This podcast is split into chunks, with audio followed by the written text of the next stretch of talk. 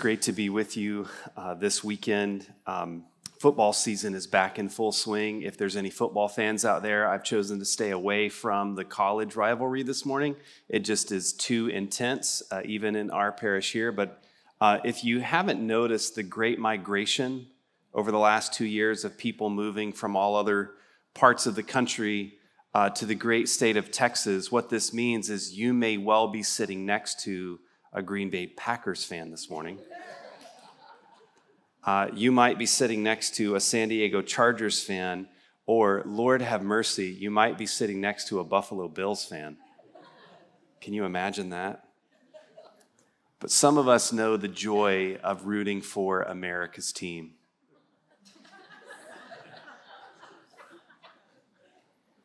In 1975, there was a playoff game between the Dallas Cowboys and the Minnesota Vikings. Uh, in that playoff game, the Cowboys were down. There were only about 30 seconds left. And a Hall of Famer quarterback named Roger Staubach took the ball and threw a bomb down the field to another Hall of Famer, Drew Pearson. And Drew Pearson ended up scoring that touchdown and they ended up winning that playoff game. And after in an interview, Staubach described the play. He said, quote, I just closed my eyes and said a Hail Mary. And after that, a Hail Mary pass in our culture was forever known, listen to this description, as a pass that's thrown under such desperate circumstances that it could only be completed with the help of divine intervention. As we're in this series of learning to pray, what has hit close to home is that many of my prayers could be described as a Hail Mary pass. I have the habit of playing the game as if it depended upon my own strength, of coming up with a game plan and sort of executing that on my own strength for 59 minutes and like 50 seconds. And then, right at the end of the day or right at the end of the game, before disaster strikes, I throw up a prayer and I hope it doesn't get intercepted. Too often, you and I use prayer like this, not as a daily practice of dependence, not as a new way of life, but really as this occasional cry of desperation. And let me be clear I believe God hears our Hail Mary prayers. You know, I don't literally mean Hail Mary prayers, but like our cries of desperation, He hears those just as he hears foxhole conversions. Our Lord hears these things, he cares about them. But as the disciples listened to Jesus' conversation and interaction with his Father, they found him praying in such a different way, a deeper way, a better way. And so they said to Jesus, Jesus, would you teach us to pray like that, to pray differently? To pray in such a way that our own hearts are recalibrated, our wills get aligned with God's will. We want to learn to pray like you, Jesus. And so Jesus gives them this prayer. It's known as the Lord's Prayer. You might call it the disciples' prayer. This is how you ought to pray. Now, what's fascinating about this prayer, and many of you, I would bet most of you, if, if I began saying it, you could join me. We, we've, it's, it's pervasive even in our culture to this day in the church to be able to say and repeat this prayer. But if you don't know the biblical story, it's hard to understand what's going on in this prayer. This prayer is so rich that it even assumes that, that you and I know the story that Jesus is going to spend three years saturating his disciples in. And this morning we come to a new phrase that we want to look at. We've looked at the fact that it starts with our Father. That was the first week. And then last week, Father David looked at, Hallowed be your name. May your name be kept holy in our lives. And today we come to this phrase Thy kingdom come, thy will be done on earth as it is in heaven. What does it mean to pray that? God, your kingdom come, your will be done on earth as in heaven. Um, in a word, I'm gonna, we're gonna look at these two phrases, and here's, here's the first phrase. Uh, this first phrase deals with a deep understanding of hope. The hope that God's kingdom has broken and is breaking in. What did Jesus mean, though, when he said kingdom? This is a huge question to ask. What did Jesus mean when he said kingdom? And, and what did his disciples hear when they heard Jesus say kingdom? And what in the world do we today, when we say your kingdom come, what do we think of? This is really worthy of a whole series in and of itself. You got to know this was Jesus' keynote. For three years, he taught the disciples about the kingdom of God. His teaching ministry was summed up in a word as God's kingdom come. So I'm going to say a few things about what it's not and then about what it is and this isn't really like me, but this is going to be six different descriptors. Are you ready? Here we go. First of all, it's, it's an acknowledgement that things are not as they should be. To say, God, your kingdom come is you and I acknowledging that this world is not as it should be. There shouldn't be the atrocities of war between empires. Uh, communities and families should not get broken up by conflict or cancer or car wrecks. It shouldn't be this way. What we know is that all of creation is growing, groaning, Romans 8 says. And this cosmic brokenness that we see when we say, Thy kingdom come, we're joining with God in saying that things are not as they should be by saying, We want your kingdom to come. And, and things are not as they should be, not only out there, somewhere, but things are not as they should be in here, in me. There's this disordered life that we observe. I mean, the doom scrolling on your news app that we can all participate in at any moment, 24 hours a day, seven days a week. But the same, if we look closely at our own hearts, apart from Christ and His grace at work within us and restoring us, things are disordered in here. And to say, Thy kingdom come, is to both say, both in me and out there, that your cosmic rule and reign, we want it to come, Lord Jesus. It's an acknowledgement that things are not as they should be. It is not, so a few things that it is not. I, got, I have this really difficult task of trying to summarize three years of Jesus' teaching ministry in like the next 10 minutes. That's not really my task, but would you let me try? It's an acknowledgement that things aren't as they should be. Secondly, it's not your best life in this world now. When we say, God, we want your kingdom to come, we're not saying, um, in my kingdom. It's not my kingdom. This is incredibly countercultural to pray this way. One of my favorite illustrations of this is the master plan suburban community. There's a lot of them in our metroplex. And, and one, there's, a, there's great marketing slogans when they try to allure now people from all over the country to come and buy a house in this master plan community. One of my favorite ones is just, just a few miles from here. I understand it's part of Lewisville, Texas, even, and it's, it's a community called Castle Hills. Now, if you live there, don't raise your hand right now.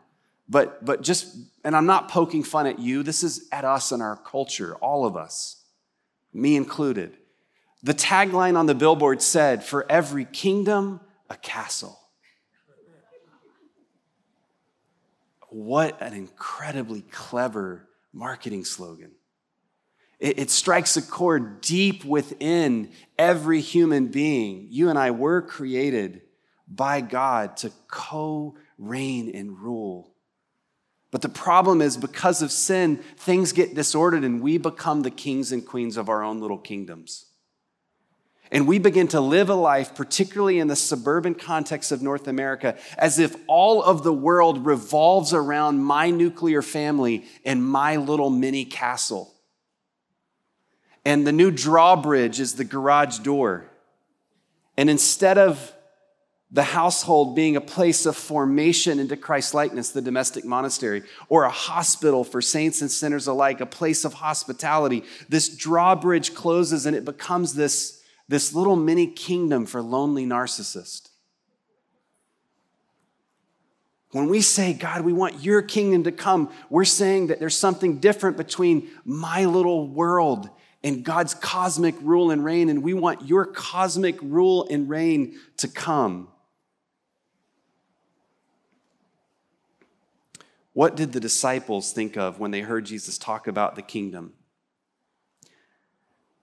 It's an acknowledgement that things are not as they should be. It's not just my best life now in this world, but it's also not a national kingdom or even a geographical space. The early disciples, um, they, they, the term kingdom would have been more common in their vernacular. Uh, the idea of empire was more common for them than it is for us North Americans in the 21st century. When the disciples heard this, they could hearken back to uh, a Jewish imagination of, of epic kingdoms that had risen and fallen, and Egypt would have been one of those, Babylon would have been one of those empires and kingdoms. In the modern day, as Jesus was teaching this, they were under the reign of the Roman Empire, the Roman kingdom. And as they heard this idea of kingdom, we know because of things they say later on to Jesus that there was a way in which they had kind of understood his idea of kingdom to, yes, mean God's rule and reign, but God's rule and reign for us and our national identity. That's how they heard it. It was somehow totally bound up for them initially in the hopes and expectations of Israel.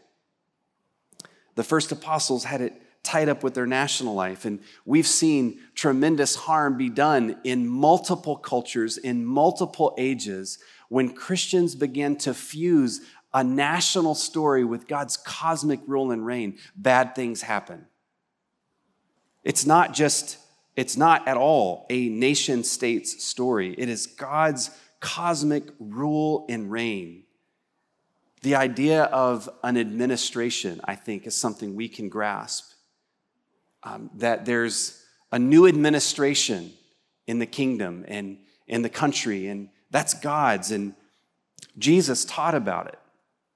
So it's, it's not those things. Well, what is it? It's God's cosmic rule and reign. For Jesus, when he began his ministry, teaching ministry, he said, The time is fulfilled, the kingdom of God is at hand. Repent and believe the gospel. And then he began to give evidence of this kingdom that had come. And it was both evidence given in deed, so the blind received sight, the sick were healed. In heaven, there, there is no sickness. And so Jesus begins to inaugurate the kingdom and show the ways in which God's kingdom is at hand and has begun among you. And it was indeed, it was physical, and it was also in word. Jesus is proclaiming a message, the story of the gospel.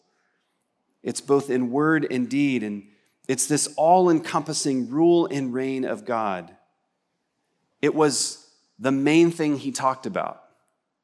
When you read Matthew, Mark, Luke, and John, especially Matthew, what you have is just the summary of life in the kingdom. You've heard of the Sermon on the Mount. What is that? That's kingdom life being described. And it's, it's so different than the way our world works. God's rule and reign. Uh, just to say a few things, the poor in spirit find themselves to be uh, found, and the, the merciful, those who hunger and thirst for God, those who are marginalized by other kingdoms and empires, they're on the outside, find themselves to be on the inside of God's kingdom, welcomed in. And Jesus says, we heard in the Acts reading, but really, turn to many epistles, and in chapter one of Colossians, it says God's reconciling all things. In Ephesians 1, that God is putting all things under his feet. In Revelation 1, God is making all things new. This means that God's kingdom in Jesus, both in his birth, in his life, in his death, in his resurrection, he has broken in his rule and reign. And now we're seeing the beginning of all things being made new. So, where does the church fit in with this? Just to end this little section, the church is not the kingdom.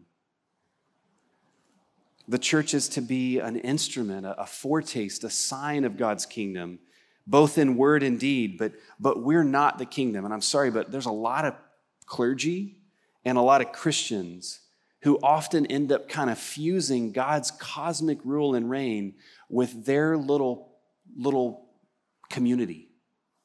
Parachurch organizations can do this too.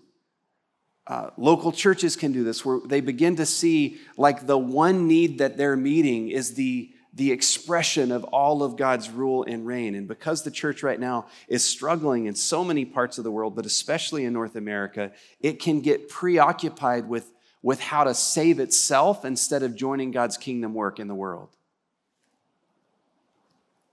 Lastly, when we talk about God's kingdom, there's this hope. Things are not as they should be. But God, God has acted in time and place through Jesus Christ. And we have this deep sense of hope that God's rule and reign has come and, and will come. And this is the last thing it's both a present reality and a future reality. It's the now and not yetness of God's kingdom.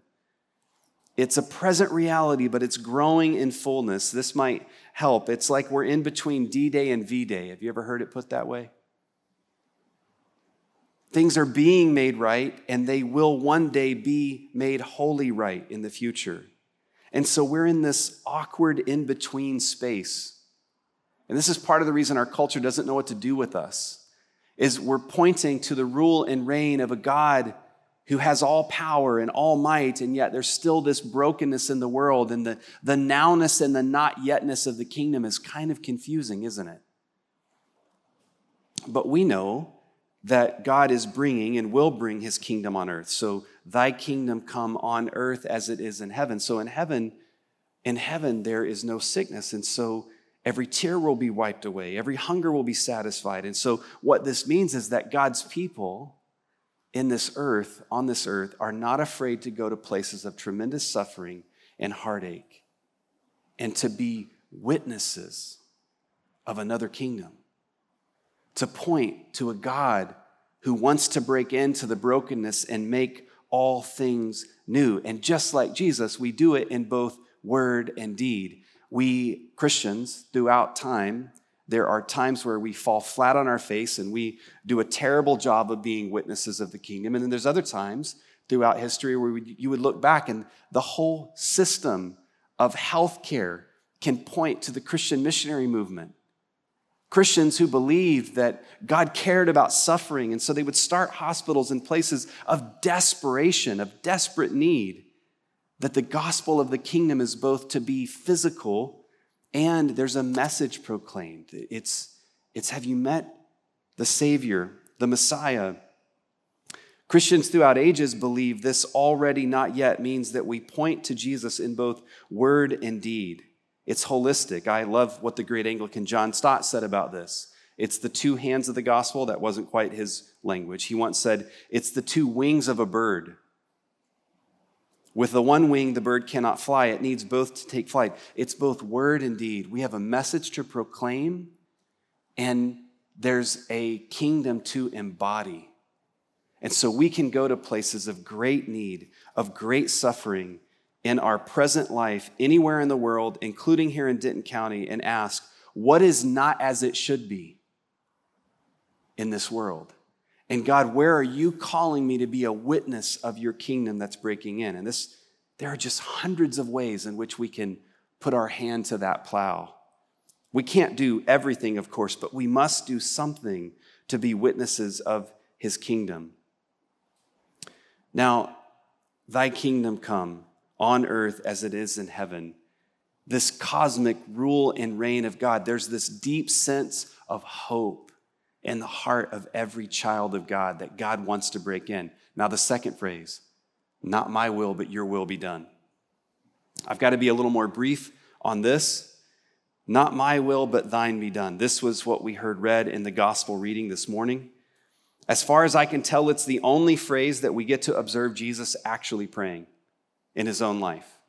We heard it read from Matthew 26. In Matthew 26, Jesus is where? He's in the Garden of Gethsemane. Um, about a half dozen of us are going to get to be there in one month, literally. Uh, it's a location that was easy to identify um, on the outside of the old city in the garden. And he gets down on his knees and he prays, Father, let this cup pass from me, if there's any way to do this other than this, let it pass from me, yet not my will, but your will be done. And so, if the first word about God's kingdom is hope, the second word that I'd want to share with you is there's a struggle. There's a struggle, and that struggle uh, was first cosmic, and thankfully, because of the faithfulness of our King Jesus, um, he won that struggle. But that struggle is also present in you and I because now we need to join him in saying, Not my little will, not my little kingdom, but your will be done. You see Jesus in this garden moment that we heard read. He's devoted his life to, to the people around him. They're asleep. One has betrayed him. The guards aren't there yet. It's dark, it's nighttime. And I want you to go with me in that scene for a moment and realize that at this, at this moment in time, Jesus had options. He's not bound. Uh, the guards have not arrived. The 12 disciples, one of them's betrayed him, the other 11 are totally asleep. And it's just him and the Father. And he's saying, if there's any other way. Now, this last week, I, God ministered to me in helping me to see the humanness of Jesus, that he has to go and pray this prayer on the same night three different times. If you've ever come to a crossroads of your own plans and God's plans, your will and God's will. Jesus knows what you're going through. Here he is in the darkness of night, alone, and he says, Not my will, but your will be done. This is not just a once and done prayer. It's for us, it's a lifetime of prayer, saying, God, not my plans, but your plans.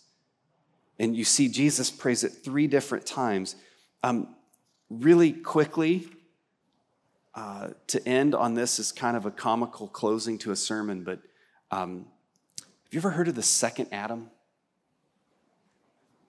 Jesus, King Jesus, is referred to as the second Adam. And that is such a strange way of referring to Jesus. It's not like a term that, that's real common. Like, I didn't grow up as a kid learning about Jesus as the second Adam, but, but where does that come from? Well, just really quickly, because I want us to see that the first Adam is indeed the Adam in the garden, the Adam with the Adam and Eve. And his prayer was not the prayer of the second Adam, his prayer was, My will be done. And it all had to do with the tree. So here he is in, in the garden, and there's sort of freedom, and he makes the decision to choose his will over God's will. And because of that choice, because of his unfaithfulness, all of creation begins to experience the suffering. But the second Adam is Christ. And what does he do? It's, it's again, it's in relation to a tree, but it's the cross. And he prays, Not my will, but your will be done. And this is, this is the inbreaking of God's kingdom. This, this is not the beginning, but part of the inbreaking of God's kingdom where we now get to join the work.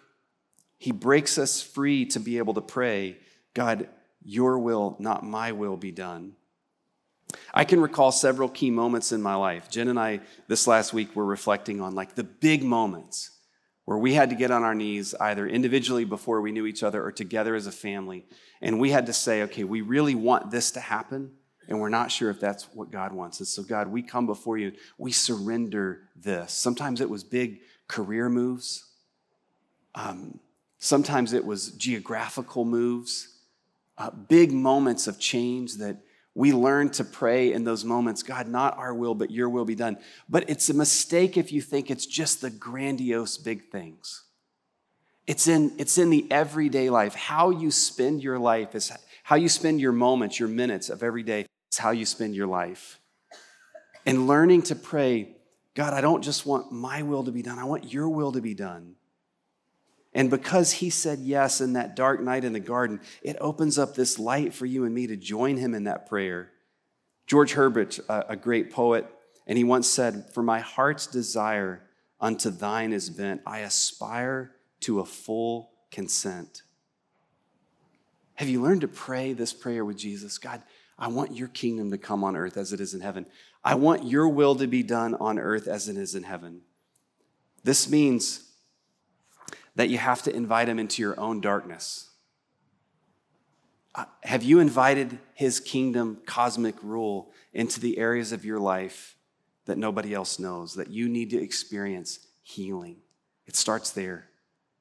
But it doesn't stop there. It also involves you saying, God, into the darkness of this world, would your kingdom come and reign? The, the phrase is, He is making all things new.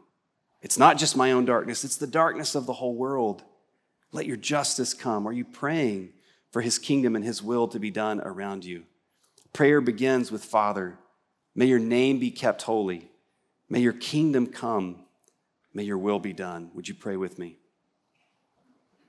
Jesus, would you show us a better way than just throwing up these, these cries of desperation every now and again? Would you show us how to be aligned with you in the day to day, how to start our Monday morning saying, God, I want your kingdom to come on earth. How to start our routine of every single day with asking that your will be done in our lives. Jesus, would you break into our normal routine and open our eyes to see your cosmic rule and reign? In the name of the Father, and the Son, and the Holy Spirit. Amen.